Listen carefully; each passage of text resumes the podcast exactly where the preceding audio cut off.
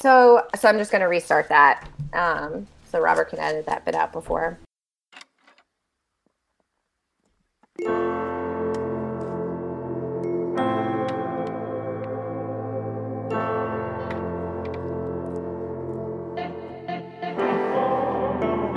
You're listening to the CXMH podcast. CXMH is a podcast at the intersection of faith and mental health.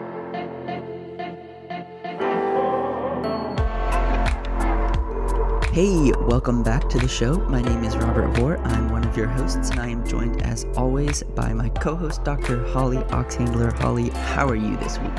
Hey, Robert. We are doing okay. We're doing all right. Just one day at a time right now. Yep. Yeah, What about you? How are y'all doing?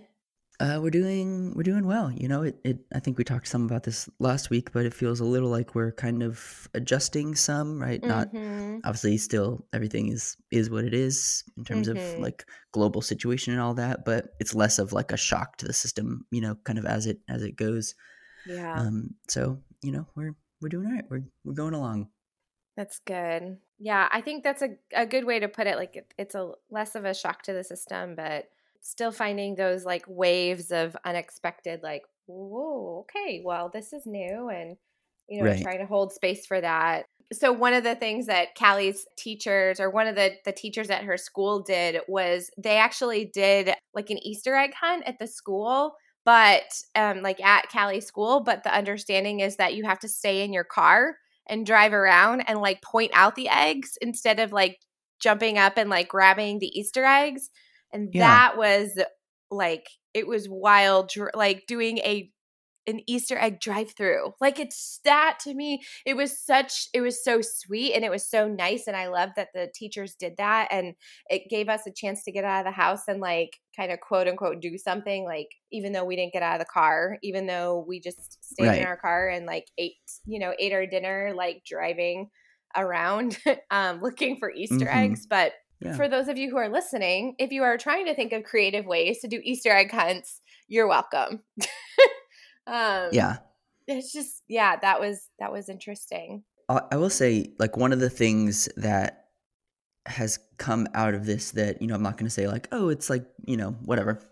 But one of the things that has been interesting to watch is how people are finding ways to do things like that, right? Like these community Yeah. things, or even um, we've found a couple ways to like play games through Zoom with friends, or Mhm. Brooks Ministry, like hosting game nights for students on Zoom where you can like share a screen and stuff like that.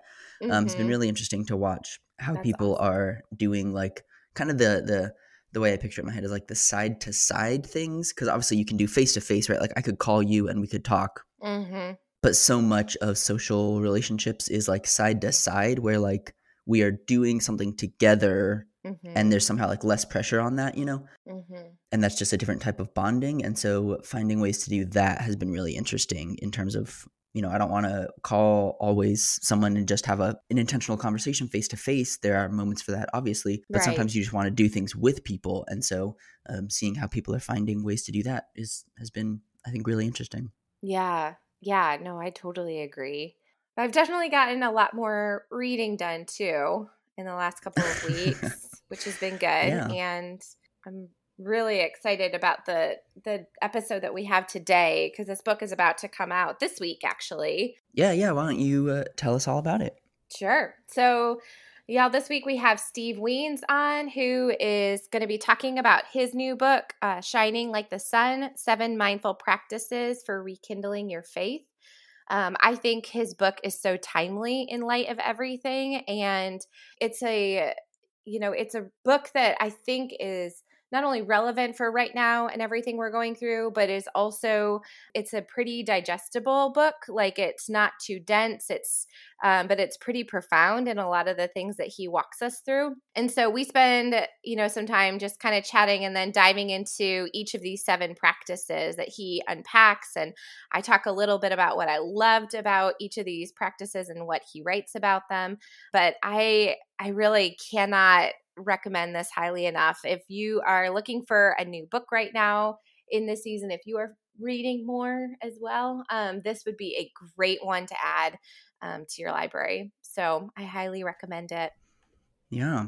And I will right here publicly apologize to you and Steve. I was super bummed. I actually hopped on the call for this Oh, and yeah. said hey, Uh-huh. and then had uh, a scheduling error that uh, I'm assuming was my fault that showed up. And so then I had to jump off and let y'all just take it. So, you know, my apologies. And I definitely missed being part of the conversation, but uh, I'm excited to get to hear everything. I, I enjoyed the book as well. So um, I'm excited to hear him Mm. unpack it in person Yeah. or with it with his own words, I guess. Right, right, right. Yeah. well, all right, y'all. I hope you enjoyed this episode. And here is our conversation with Steve Wiens. Hey, welcome back. This week we have Steve Wiens on the show. He is a pastor, a speaker, a writer, and host of the weekly podcast, The Good Word, which is focused on an exploration of what's holy about humanity. He is also the author of Whole and Beginnings, and he and his wife Mary live in Minnesota with their three children. He's also the author of the upcoming book, Shining Like the Sun Seven Mindful Practices for Rekindling Your Faith. Steve, welcome to CXMH. I'm so glad to have you on the show today. Holly, I'm so glad to be here. Thanks so much for having me. And we're laughing because I I blanked on Monday. I, I was supposed we were supposed to be having this conversation on Monday, and now it's Wednesday as we're recording. And so I, I Oh. really am so so glad to be here. Oh my gosh. Oh, well, we are so glad to have you. And, you know, we understand things happen, things come up, and it is totally okay. But we have you here now. And so I'm so excited for this conversation we're about to have. Um, Me too. Yeah. Is there anything that I missed in your bio that you want to share with our listeners? Well, just a clarification, it's this good word, not the good word, but Did I say lo- that? Oh, man. I'm sorry. It's okay. No, it's totally fine. And, you know, I just want to be, you know, want to be clear. A lot of people do it. I and the funny thing is because I originally thought about calling it the good word. And then one of my friends was like, you know, that sounds really arrogant. like the good word, you know. Yeah. so anyway, it's this good word and everything else was Okay. great. Thank you, Holly. Perfect. Perfect. Yeah. Well, today we are going to get to focus on your new book, Shining Like the Sun. Um, and I'm so excited to dive into it and to just unpack the the richness that you have written in these chapters. But before we dive into it, do you mind giving us a bit of a backstory, the kind of of what led you to write this book? Well, yeah, I mean, as you said uh, in the in the bio, I have been a pastor and a writer, a pastor for many years. I would call myself a reluctant pastor at times because I think um, I am. I've always been just very, very curious, and there's never been enough questions um, that you know that I have been able to ask to explore the mystery uh, of God. And so I think this this book, what was behind it for me, was I there are just so many conversations I've been having for years now, but especially in the last three or four years, where people are just done with faith as we know it um, for a number of reasons. I think the election was part of it in 2016, but also there's just, I think, a massive shift. And I think part of the shift is away from a faith that in the in, in the West here has just been sort of empirically proven. Uh, and then sort of so so the curiosity is for people who uh, are very open to Eastern spirituality and mindfulness and mystery versus certainty and empirical proofs. And so this book is really seven very mindful, simple practices for connecting with the divine, really right where you are. So I, I just found I found myself really hungry for that, Holly. Like an understanding of of union and communion with the divine that wasn't so much work, um, and that and that didn't have to separate out some of the beautiful things that we learn from Judaism and Buddhism, and so um, so this book is sort of a a coming together, I think, of what I think of as some of the best that Christianity Buddhism and Judaism have to offer. So mm. let's start there and let's see if we have any yeah. listeners left by the end. No, no, no, no. I'm I'm sure I'm sure they will be hanging out for this one. I sure hope they do because it is. I mean, you, you started touching on the fact that it does have these seven mindful practices, and and I, I you know I appreciate you offering some of that backstory about how over the last few years there's just been these you know, building questions that have kind of pointed you into some of these directions. But certainly, you know, landing on, you know, well, and you start the book with this, with starting with finding God where you are. Yeah. Um, and I loved, I have to tell you, I loved, you know, your emphasis on the here and now mm-hmm. because I actually was reading some of Ram Dass's work alongside yeah. yours, coincidentally. Oh, wow. I mean, you know, as it is, but but it was so fun kind of flipping between some of his work and some of your work and just seeing just the, this beautiful emphasis on the here and now. Um, but you write about it so eloquently in this book. Thank um, you wow yeah absolutely. So again you start the book really focusing on finding god where you are. And i would like to dive into you know those practices that you write about in the book. But maybe do you want to at least start with just again starting with god where you are and finding him where you are or, and like what you mean when you talk about this emphasis on the here and now? Yeah well there uh, so uh, i do start the book with an ancient parable. It's sort of a story where uh, we imagine God sitting with the the board of heaven or whatever that is, sort of the CEO table of, mm-hmm. of, of God and the and the board of directors, and God comes in sort of flustered and says, "Oh my gosh, I've made this creation, but I think I have a huge problem." And mm. and they're like, "Well, what's the problem?" And so God she says, "Well, you know, these people are so inventive, but they're going to need things from me. I'm never going to get any rest. so I'm going to have to hide somewhere, you know." And so mm-hmm. some of the elders are like, mm-hmm. "Well, maybe you can hide at the bottom of the ocean, maybe you can hide at the top of the mountain." And God says, "No, they're they're just way too they're way too inventive. They're gonna find me there." And so then one of them finally whispers in God's ear, and she says, "Oh wow, yes." That's it. I'll hide within mm-hmm. each one of them. They'll never look for me there. Mm. And I think that story is compelling to me. I got it from a book called The Yamas and the Niyamas by Deborah Adele. Fantastic book about the seven jewels, uh, um, mm. essentially of, of yogic thought. And the the story is funny, but it's also sort of sad, you know, right? That that there there is, I believe, this divine spark, maybe that uh, some of our brothers and sisters uh, from different denominations would say uh, that that that God exists within each of us, and that's not saying that we are. God. I don't I don't think we need to right. like everyone sort of most of us sort of know that, but mm-hmm. that whatever it means when we read in different traditions that God breathed God's spirit into us at the very beginning means mm-hmm. that either God left or God is still there, and I've chosen to believe that God is still there. And so um, we go on these long searches for God, and maybe we feel like God has abandoned us. But I think when we look for God in the here and now, which is really all we ever have, right? I mean, there really isn't, mm-hmm. from a yeah. metaphysical standpoint. Uh, I don't want to be super woo woo here, but there really isn't anything but the right here and right now. So, um, mm. okay, so seriously, Holly, yesterday morning, Tuesdays are so this is Wednesdays we're recording this, but Tuesdays uh-huh. are trash days at our house, right? Mm-hmm. and um, oh my gosh, we have this nine month old puppy. She's a golden doodle. Oh, and, oh she's so oh. cute. She is so cute. That's so so sweet. But anyway, so mm. Tuesday morning, I'm like, oh no, like no one has gone out and scooped up the poops, right? Mm. For 2 mm-hmm. weeks. It's been a long time. So the backyard, and I live in I live in Minneapolis, and so it's really, really like it's there's snow on the ground and stuff. So I'm like, I have to get those out there because I don't want them sitting in the garbage can forever. They stink. Blah blah blah.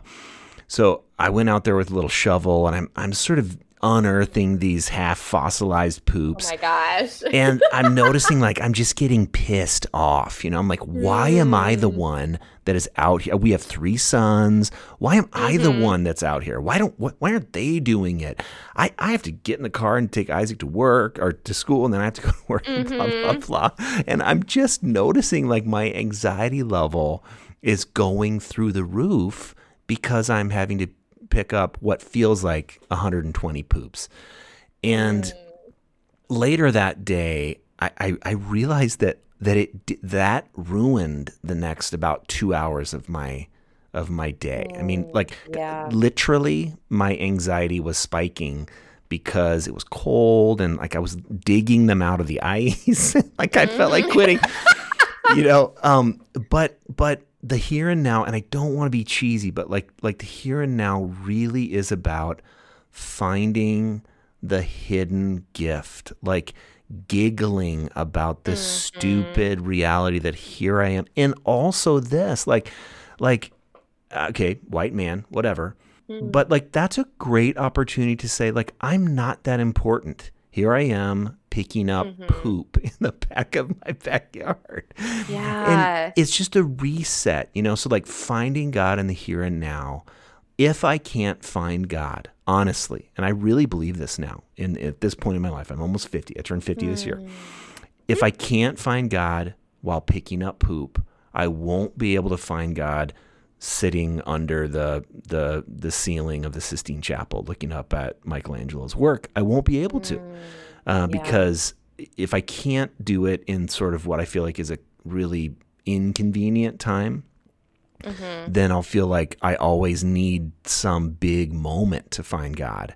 And when my expectation of finding God is different than finding God, you know, so Yes. um, Yep. Yep. I, I think that's a ve- that's a huge difference. And I, I heard this I heard this quote yesterday from James Finley. He works with Richard Rohr, Yeah. and I'm so I'm following his new podcast uh, called the uh, Turning to the Mystics. It's so good. Mm, But he said this: um, the non-essential things are always clamoring for our attention, while the essential things never impose themselves on us. oh wow, I mean, that's really think good. about oh, that. man. Yeah. Right. So if we're looking for God, the essential thing, that God's never gonna, you know, barge down the door, knock down the door. So that means we're gonna have to move toward God with some level of attentiveness, so that we can figure out where God is uh, right here in the here and now. Yeah. Oh my gosh, that's so good. I had to scribble that down really quick to, as a reminder to myself when we go back and listen through the episode. I want to get that quote down. It is that was that is beautiful. Yeah, it's and I love yeah, it's so good. Well, and I love how, you know, some of what you're saying touches you it's like you're kind of weaving through each of these um, practices without intentionally doing so, just kind of in, you know, your explanation of this emphasis on the here and now and and I just from my own experiential knowing um, that you are just so right in that if we can't find God in those ordinary moments of picking up the poop and you know chasing our kids around the house and they've taken something fragile and you're like no don't throw Yep. that or whatever um like I you're right you're not it, it's it's not like it's he, like God's going to come in those big big moments and God may come in those Sure. big moments but we I think the practice of finding God in the ordinary moments even in the things that we're just not so crazy about you know that's so important so I just love that Well, and I, Yeah. can, can, I- can I share this just super please quickly? please Um, yeah so the title "Shining Like the Sun" comes from a story uh, that Thomas Merton.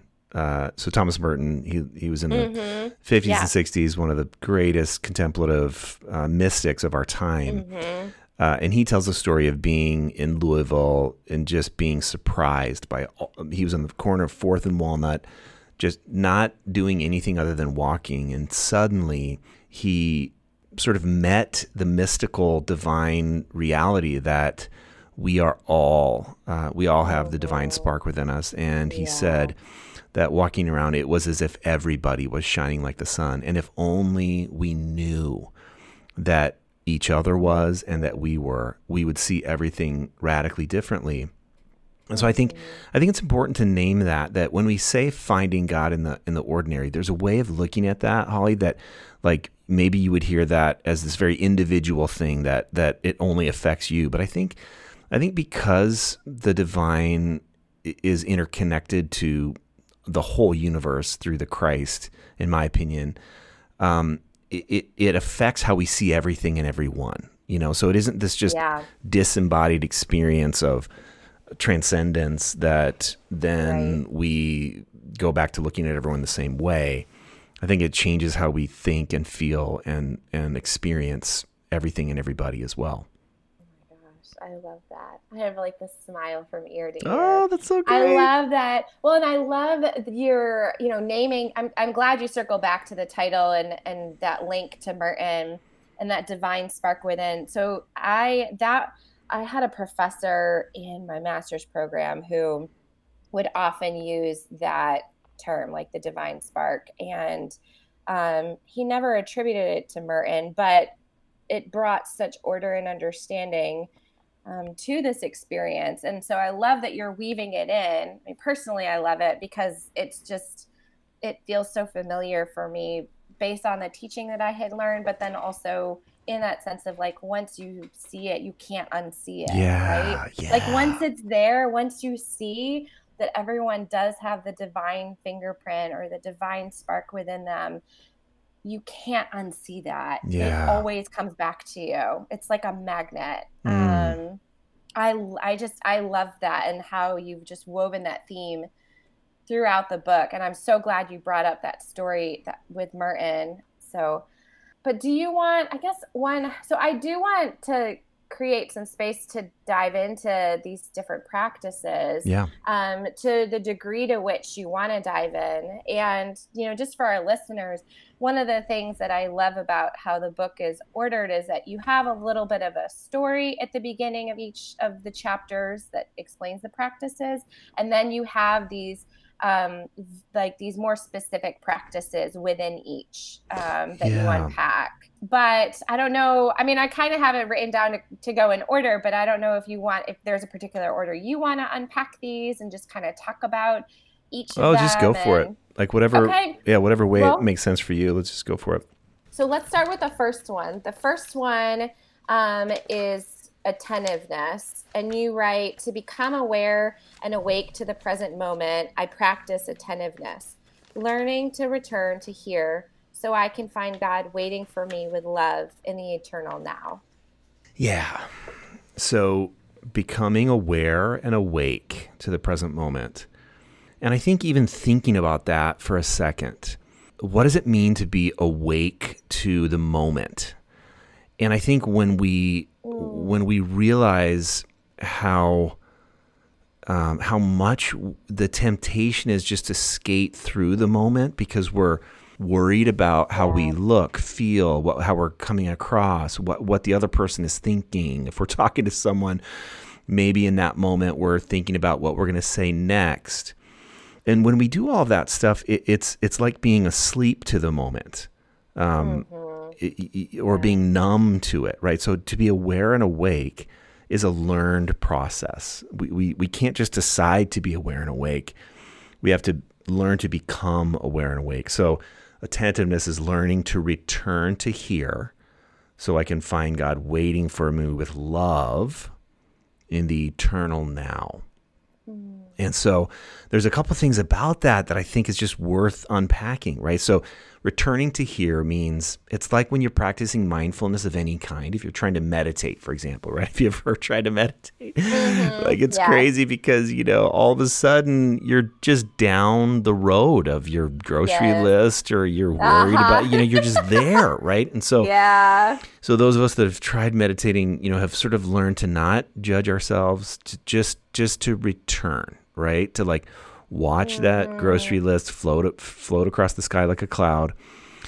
And so, but then there, I think I like rooting attentiveness in in the idea of you're you're returning to here to find some something and someone waiting. God is waiting there in the mm. eternal now. And so the eternal now is sort of a paradox. Well, it is a paradoxical understanding of time that if God exists outside of time, eh, which God must, th- mm. then everything is now for God. And so when we return to the moment, we return to this gift. And the gift is we exist within the love of God. That's that's the first and fundamental reality that all the mystics talk about. Thomas Merton, um, gosh, I mean, anyone who who was contemplative thought that way. That we exist. Our first and most foundational reality is that we exist within God. We exist within God's loving presence.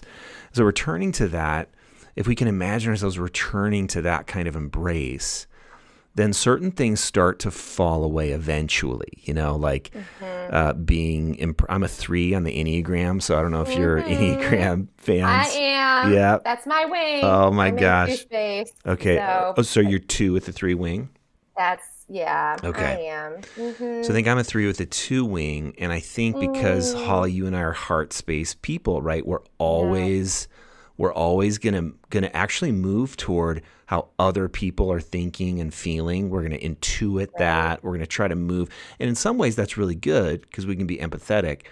But in other ways that takes us right out of the moment because we're right. right. We're anticipating what what people are feeling and thinking and all that stuff. So um yep. so so there's this idea of like returning to here is about developing the consciousness of knowing when I've left. And mm. like that when you start to become aware of it, like you notice it all the time. Like it's when you're mm-hmm. in a mm-hmm. you're yeah. in a meeting at work, but you're thinking about what you're gonna have for dinner. Um, you're again, you're talking on the phone to someone. I mean, I've even this is so bizarre, but like I've even been preaching and then I'm I become aware that I'm thinking about something else while I'm in the yes. middle of oh, preaching. Yes. Right? Oh no, I've done it before with teaching too. I get it. Yeah. Yeah. So, so hard.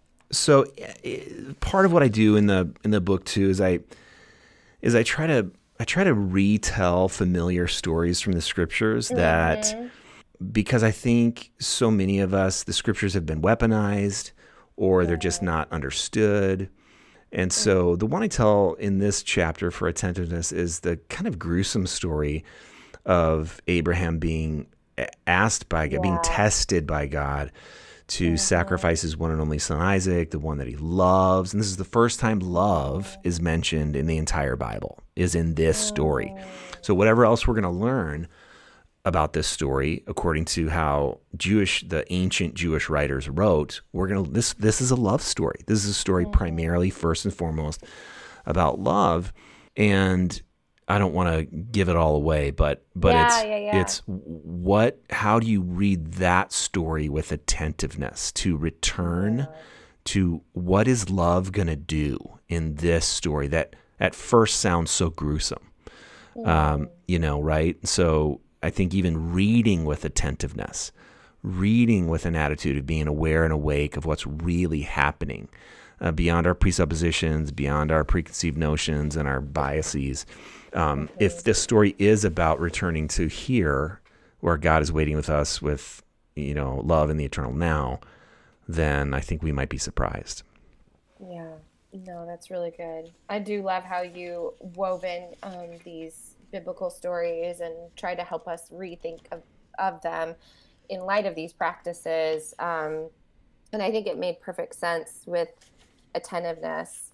And you also unpack within, I mean, we, and this will be one of those things I definitely would recommend for you know, this is where I recommend our listeners go pick up the book um, when it comes out so you can learn about each of these. But within attentiveness, you talk about returning to here while doing ordinary tasks, yeah. uh, returning to here by abandoning your views, yeah. by letting the Bible ask us questions, by practicing silence and through contemplative prayer. And you have these little, these like sub practices within each of these seven main um, practices that you kind of walk us through. That again, this is, you know, I definitely send a nod for our listeners to go pick it up so that you, they can like read about each of those little subpieces. Thanks for that, Holly. Because I mean, it really yeah. is like it's it, it, it. Hopefully, I've, I've I've written it in a very accessible way, uh, yes. where where like these practices, becoming aware and awake, are rooted in reality. Like Holly's stories right. about like, you know, sometimes it's my son Ben discovering something in the backyard that I would have overlooked, and uh, mm-hmm. uh, you know, um, other times it's it's something uh, uh, more sort of deep and and um, esoteric, but many times it's just it's me and my life and and or my friends' lives about ordinary moments. Yeah. No, that's good. Well, and that's a beautiful segue into the next one, which was ordinariness. Yeah. And within this one, you write um, to become aware and awake to who I am. I practice ordinariness, learning to return to who I am and away from who I think I should be, which, especially you uh, admitting that you are primarily in three space, that makes very good sense now.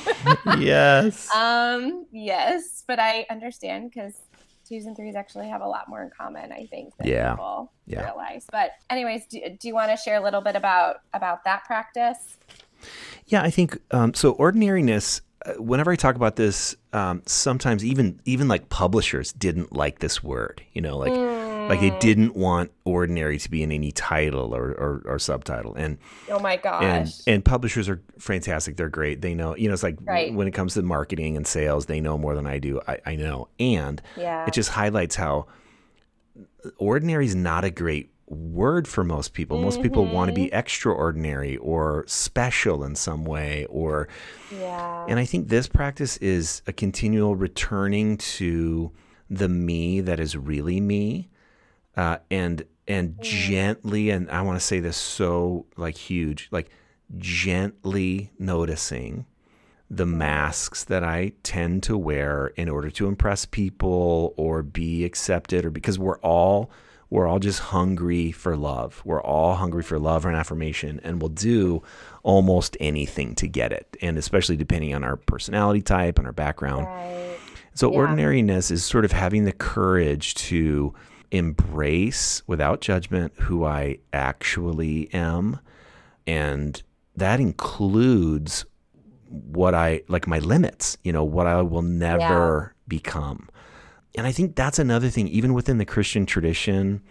Holly, I don't know what you think about this, but mm. but but sometimes, sometimes we talk so much about transformation and change mm-hmm. that I think we end up shaming ourselves in ways that just aren't necessary. Like they they're just they're just some things that I'm probably not going to get better at. you know, and and and yeah. that's not I don't think that's a cop out necessarily, but I do think there can be a like a just a heavy heavy burden mm-hmm. of you have to change even if it's with God's help or what you know. I don't know what that what that like God's uh, help. I don't know why I went, I went into that that mode of speaking, but mm-hmm. so yeah. ordinariness is like there's this um, there is this this story I tell in the chapter of a of a time where I I meet with a therapist, and this therapist was so great. But eventually, he told me um, how to how to accept a mistake that I had made without mm. without oh that's right yeah, uh-huh. yeah. without glossing over the mistake mm-hmm. without denying it or minimizing it yep. but sort of like saying okay I did that now how am I going to integrate that into my life and move on so that I can embrace who I really, really am. And this is, I, I think this practice, ordinariness, could revolutionize people's lives. Um, you know, I, okay, I'm five, eight and a half, and I went to, and I'm 200 pounds. And I went to the doctor, and they're like, man, you're five, eight and a half, you're 200 pounds according to your BMI, you're obese, right? And I work out almost every day, blah, blah, blah. Mm-hmm. And I don't look like I am. And I want to say this if you're obese, if you're not obese, our body types are so different. And so there's just so many different ways to be normal, right? Mm-hmm. Um, yeah. But because there's this really, really high degree of shame around obesity in the US, the fact that I was categorized as that sent me for a loop, you know. And again, I just I hope I'm being clear enough to where mm-hmm. I, I do not judge and I want to name that there there is a stigma around that. Mm-hmm. And and even that is something that I had to deal with. Like I have a body type that's just not going to be pounds aren't going to f- flow off of me when I work out. Um, I'm not going to be super lean, and you know, so here's a so I'm talking about body mm-hmm. image, and some of that is just some of that is accepting what is and moving yeah. on. You know. Yeah, I think you have a quote in here that I really, I think really captures the essence of this chapter that um, I loved reading. But um, you write that we can only meet God with our true selves. We need to learn to identify the scripts we're following that keep us trapped in our false selves and unable to meet with God. And I think it, that really kind of captures this this essence of just learning to recognize those masks or those triggers or those you know those scripts those things that you know keep the stigma or like on or um, yeah keep you carrying that when you know again like you had said you can we can only meet god with our true selves. Um right. so we, yeah. So that's, good. And even that like that can feel like a not much of a line but but if you think about it like god no, yeah. god can't meet that which is illusory you know? Right. like that which right. is false. It's not like god doesn't want to meet you in the midst of your falseness. It's not that. But literally I if I'm looking for God, but I'm I'm identified and rooted in my false self or my mask, mm-hmm. it's just that's not that's not a real thing. It's a it's a construct, and God only meets the real, right? So I, I want to move more and more yeah. toward that which is rooted in reality, um, yeah. and actual humanity. There's nothing wrong with being my actual, ordinary human self. Um, right. That's that's the only way that if change needs to happen, that's the only way change will happen is by being that. Yeah, no, that's so good. I loved. I just I just love this chapter. Mm. I, yeah, it's so good. Well, um, that moves us then into the next chapter, which actually this is one of I don't know. I, it's really hard because I, I want to be like, I loved all of them and they all were my favorite. but I feel like there are a couple of them that really were like, oh. Um, but the simplicity is the next chapter, the next practice that you yeah, unpack. And yeah. under this, you say, um, to touch life deeply in every moment, I practice simplicity, giving unambiguous yeses and unapologetic nos in ways that leave margin and space.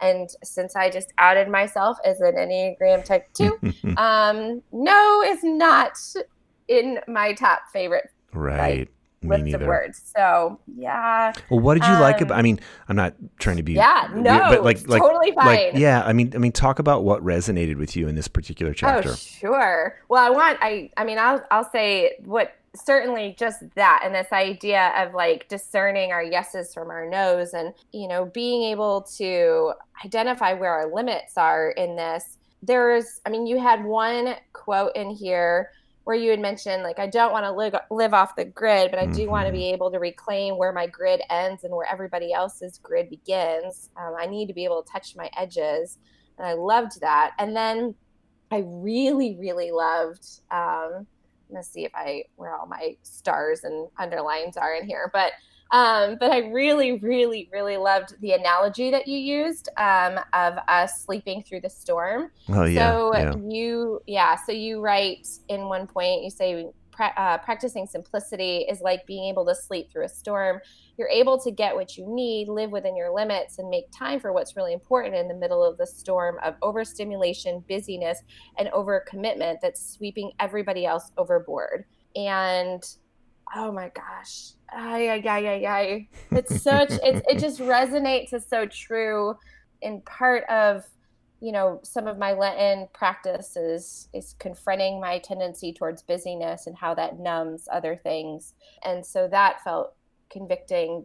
But just this need for simplicity is i mean it's just so important for us in so many ways. And you have these little practices within the chapter where like one of them you said you write if if you were limited to 30 words or less how would you describe the people and activities that are most important to you and i underlined and starred that just thinking gosh that that is that is such a good practice for us to think about. Like, how could I chip this down to 30 words of, you know, identifying the things that are most important? Yeah. um, Yeah. To help discern. But, anyways, that's enough of what I took away. I mean, there's certainly much more underlined and starred, but like, what, I mean, is there anything else you want to share about that chapter? Well, I think just that um, when we think about simplicity, there's a way, I think, in for this chapter, because in the age of the internet and there's so much stimulation that is happening, there's an immediate yes. Like people, everyone goes yes. Like I have not met anyone who, uh, I don't think, who have said, you know, no, I have a pretty good balanced life. like I, I don't, I, I say yes to the things I want to, I say no to the things I don't and that's that's because our lives are complicated you know like uh, there's a relationship i'm in right now where i'm not quite sure where to go with it because it's like I, I don't know what it is. Is this a mutual friendship? Is this a friendship where really i'm more of the coach? Uh, what do i want out of this friendship? Is it a friendship really? You know like um Yeah. and there was recently a thing where I, I was like, do I need to say no in this area? So, uh, and so what I want to say about simplicity is if it was super easy to say these yeses and these nos, we would, you know, like, Yeah, like, right. so Mhm. I, I want to acknowledge the reason why it's so difficult is because it's not like most of us uh, have the opportunity just to say easy no's uh, or or hard yeses. They're, they're, it's kind of like, well, that would be a tough no, or or saying yes to that means I probably need to say no to that other thing. And so, how do I do it? And so, um, so I find it helpful to lift up different people who've done it pretty well. So like I write about one of my friends named Nick and he's just this crazy inventor guy. And mm-hmm. I, I was having lunch with him. He works downtown Minneapolis, and so I was having lunch with him at the Whole Foods in downtown Minneapolis. And I remember he he sat down, and I can't remember how we started talking about it, but pretty soon he's telling me about how he's changed his relationship with his smartphone. That he no longer has limitless data. You know, that's the big thing. Like like you know, limitless data, limitless talk, limitless text, whatever. He goes, I've actually I've actually arranged my cell phone to where I use I pay for what I use. And so I no longer use GPS. And so I'm like, wait a minute, what? He goes, yeah, it's really hard. he goes because I have to actually know, like I have to I have to break out a map or whatever, Go and to, even back to MapQuest. Right, Yeah. right. Like, how do I do it? You know? But what he Mm-hmm. said was, he goes, I've been doing this now for a couple months now. And what I found is my mind is like sparking the way it used to before the internet. Right. And that's what he said. He goes, I, it's hard to explain, but my mind is solving problems and is there's more open space. And so I think I, I found it uh, inspiring to talk to people who have done some small changes. And again, I'm not talking about living off the grid necessarily. Um, I think right, most of us, most of us can't do that. Most of us Right. just don't have that. But there, I think there is a way of um, getting getting to a place where you. But first, that but like it, it, it starts with identifying what you truly desire right? Like so mm-hmm. that's this this developing this statement this 30 words or less that really identifies the things and the people that bring you the most joy and being okay saying that you know? Like mm-hmm. this is what brings me joy. These are the people that i want to primarily invest in and be invested in with and then making decisions these unapologetic yeses and unambiguous nos where you start to put your money where your mouth is and and uh, you know like so I, I think that's where you have to start i don't think you can just say well I, I have to be more simple with my decisions you know Mm, Right. Um, right. but I also think there there's there's a part of this where um, I think with the unending stream of news and anxiety and outrage that's just being put in front of us at all times, our brains just simply aren't wired up for that level of stimulation. So if we don't start making decisions that bring us more towards simplicity, uh, I, I I really think that we are gonna be not okay, like physically, mentally, emotionally, spiritually. We're gonna be carrying just far, far too much baggage. We're just not. Our our brains haven't caught up to the level of stimulation that we're trying to absorb. Do you know what I mean? Yeah, no, totally. I absolutely, totally agree. I think it's it's important that we're having the you know these conversations about that and just recognizing again going back to our limits and like what it is that we can feasibly you know yeah like like mentally, yeah even a super small thing holly like let's say you're on twitter and let's say you read something that really makes you mad you know mm-hmm. Uh, mm-hmm. or irritates you, or you feel like I have Which to. Never happens yeah, on Twitter. Never. Ever. Yeah, never or, ever. or more commonly, right? There's this thing of like mm-hmm. something's happening in the world that's unjust, and I need to right. say something, or else people are going to think I'm not thinking about it right. and I'm not on that side. And that creates uh, anxiety, right? Because then, um, so simplicity sometimes is saying, I'm not going to say mm-hmm. anything about that. I'm just going to move on.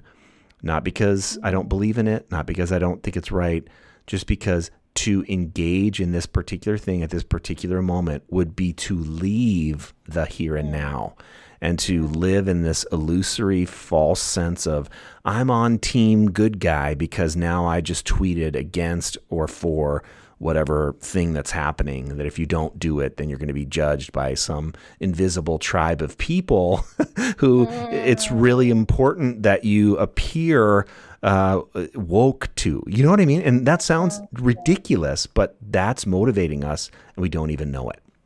Yeah. No i i i hear you. I think that's it's it's yeah well, I do want to be, I certainly want to make sure, you know, we're sensitive to time too. And I would, I really, I wish we could like dive into each of these so deeply, but I want to touch on at least a couple more if that's okay. oh, for sure. For yeah. That, you just pick, okay? you just pick okay. whichever, whichever ones feel like the most okay. uh, juicy for you. Okay. Well, I mean, I can tell you, I'll say, I'll say two things. I will call out rhythm, even though that is directly mm, the next one. Yeah. That one was really good, and I'm gonna want you. If do you have the book nearby? Yep, I do. Okay, so I'm gonna want you to read a section in that in a okay. moment, and then and then I'll just kind of note maybe one other. I I mean, yeah, you had me in tears by the end oh, of it. By man. the end of this book, yeah, it was good. Um, so let's let's talk about rhythm. Okay. And then and you you write that um, for rhythm, this is to live in harmony with those around me. I practice rhythm, learning to hear and play my part in the song the universe is singing. Mm. Um, I absolutely loved this analogy to jazz music yeah, and a reminder yeah. that our story is our song and that we have that freedom to improvise within the larger rhythm. Yeah. Um, and that is kind of where I'm wanting you to read. Okay. When a group of musicians are held together by a shared rhythm, they are free to express their unique story through their improvised solos in time with the rhythm. Those solos may be different each time they play the song, depending on what's happening in their lives in that unique moment in time. But it's the shared rhythm that brings the song together each time it's played, even when the solos morph and change. When a jazz musician struggles to hear the rhythm or can't find the notes, the other musicians are able to help them remember the song by playing back what they've heard. Like good jazz, the universe also has a rhythm, a deep bass line that keeps all of creation in time.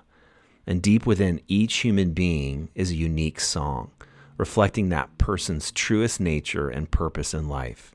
You were born with your song the divine breath gave it to you. But as you received and perpetuated pain, loss, and shame, you lost the ability to hear it. You need to find a way to remember it, but you probably can't remember it alone. Yeah. I love that. Thank you. Mm. No, I mean I that's one of those that's one of those times where so this this chapter was was very influenced the idea of connecting it with jazz with a friend of mine that mm-hmm. that and we started out as friends because of a dis, because of a disagreement actually oh. like we became friends mm-hmm. because he's on one end of a political spectrum and I'm on the other and mm-hmm. we didn't really know each other very well and we would have these conversations on Facebook that were kind of like you know, like mm-hmm. kind of harsh back and forth. And so finally, we decided to take it in person, you know, and to be in mm-hmm. person. And And so this guy is a great musician. I mean, he's amazing. Oh my gosh. He plays the saxophone, the clarinet, and he appreciates really good uh, really good music. So as I was I was talking to him about this idea of like what does it mean when everybody like everyone has their own unique flavor, Mm-hmm. but it's also sort of it all fits together, you know. And that's when he was like, "Oh my gosh, that's jazz music." You know, if you listen to jazz, uh, you know, people are improvising solos, and but you know they they come out of the story of their lives. If they're experiencing pain right then, you're going to hear that in their improvised solo. And so I just love the the juxtaposition of sort of being held together even in pain by the shared rhythm, but also being able to play the same song but with different notes and different riffs and different improvised parts based on how life was treating you. You know, uh, I was I fell in love with that, and then so then I started thinking, man, you know, when it comes to practicing a, a kind of mindfulness with other people, what does it mean to be so in tune with someone else and their story? That you pick up the differences. Now they're improvising right now. Usually they would play this kind of note, but they're playing maybe a, a note in and I'm speaking metaphorically now, of course, but Right. um, yeah. but they're going through something that I, I can tell that that is changing them. What is that? So it leads me to being curious, you know, and also realizing that as I'm playing my part and I'm keeping the rhythm, I can keep someone, you know, without taking responsibility for their lives and for their decision, but I can keep them in time um, Yeah. in a way that's really genuinely helpful and not taking over, not taking, you know, not being codependent, which is my two wing right. can go there, you know. Mhm. Yep, Um, so, but yeah, yeah. Mm.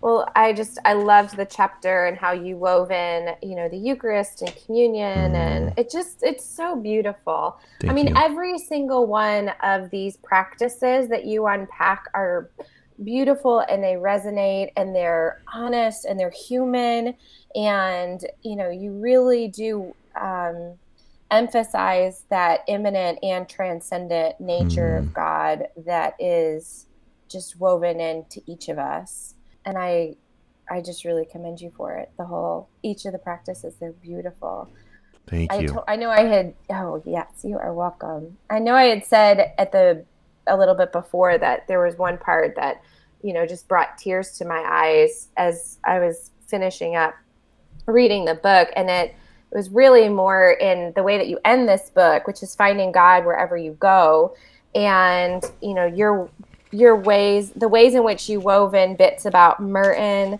um, and I mean, oh, it was so good. When you were talking about Merton, there was a quote that you had that he was engaging in these spiritual practices or these spiritual exercises by Loy- Loyola, and uh, that he was afraid that the exercises would plunge him headfirst into mysticism before he was aware of it. Yeah. I, oh, I just, I, yes, that resonated a little bit. Well, Thomas Um, Merton, you know, yeah. thank you for recognizing that particular piece because I think Yeah. there's a temptation, and the reason why I wanted to end, because so I start the book with the story with Thomas Merton shining like the sun, hmm and I think even unconsciously there's there's a way in which we can read a story like that, and and we can be we can be like, oh my gosh, that's so cool. But then we go, that could mm. never happen to me. Or, well, that's just the life of a saint or a mystic, you know? And so I think toward the end, it was important for me to bring out some of the really dark suffering that Thomas Merton really went through. His, both of his parents died mm-hmm. of cancer when he was very little. He had a lot of death in his life. He was a writer that was rejected by like mm-hmm. all the uh-huh. publishers, you know, so like he, mm-hmm. exp- I mean, everyone thinks Thomas Merton was just this giant for all time, but he really didn't start that way. And even, you know, when he finally found his way to this monastery, Gethsemani, and sort of stumbled on this idea of meditation and contemplative prayer, he did so with a skeptical mind and heart, like you just pointed Yes. out. And I love that too because it's like we don't typically like we think our pure motivations or where that's what's going to lead us to God. That's what, but yeah. I think, gosh, I think maybe half the time, maybe a quarter of the time, maybe a tenth of the time that's true. Mm. Maybe one out of 100. But typically, it's when it's actually some of our bad motivations, our falseness, yeah. our skeptical heart that leads us to something true and good. And for yeah. me, that is so freeing. Yes. Oh my gosh, that's such a good way to put it. And it parallels beautifully with your link to um, Campbell's hero's journey yeah. that you end the book with. That that's really what kind of hit me. Just I love Campbell's work, and I just you just nodded to so many people and authors in this book that I am, and you wove it all together so beautifully.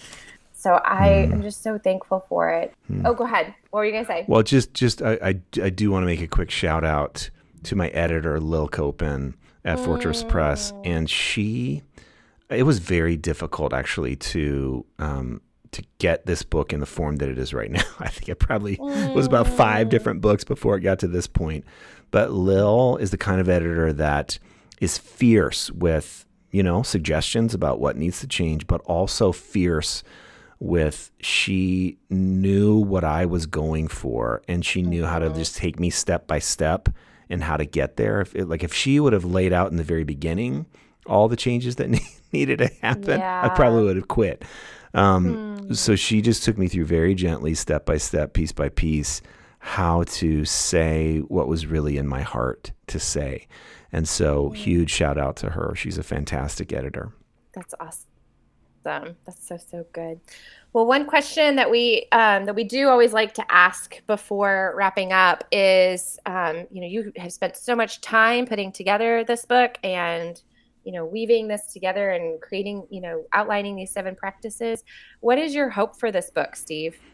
Yeah, that's a thanks for asking. I um Yeah. I think that going back to sort of why I wrote it, in this age where so many people are deconstructing and reconstructing, in this age where so many people are, I think, hungry for the divine and to touch the divine and to be in union with the divine, but are so tired of the ways in which um, the Bible has been weaponized and and spirituality has been hijacked, and there's just so little that we can trust. I think in the middle of all that crazy, I hope this book is a delightful breath of fresh mm-hmm. air. That it's an invitation that wherever you are, the divine is waiting there for you in the eternal now with love. And there are not easy is not the right word, but simple movements, simple redirections, simple following your heart's desire will get you where you need to go. And so for people that read this book, like I hope at the end of it it feels like a friend, you know, like a like a companion, like a spiritual director who sat mm. with you mm. through your story and offers you a helpful mirror to saying, well, here's who you are, and here's where you can, here's a step that you already know you want to take, and will you take it? You know, so I just, I hope it's that kind of invitation gentle, mm-hmm. winsome, delightful, and helpful. Oh, that's so good. Man, Steve, I'm so glad we've had you on the show today. Well, friends, if you want to connect with Steve, you can find him at stevewiens.com or on any social media at Steve Wiens, and we'll have links to all of his sites um, in the show notes. If you want to connect with Robert, you can uh, find him at robertvore.com or on any social media at robertvore. If you want to connect with me, you can find me at hollyoxhandler.com or on Twitter at hollyoxhandler. Steve, thank you again so very much for joining us today. It has just been such a pleasure. Holly, um, you were. Do you have any? Oh, oh sorry. I just want to say you were such a great host. Your questions Aww. and your your passion for the subject matter, uh, I felt very cared for and loved mm. as I was doing mm. this this conversation. So thank you for that. Oh, thank you, Steve. I appreciate that. Do you have any closing thoughts for our listeners? Um, no, just be your sweet, good, beautiful, ordinary self, and um, and I think you can find the divine uh, in that place. Thanks for listening to the CXMH podcast. Want to score some major brownie points? Leave us five stars and an honest review on iTunes. Follow us on social media at CXMH Podcast and email us with questions, comments, and interview requests at cxmhpodcast at gmail.com.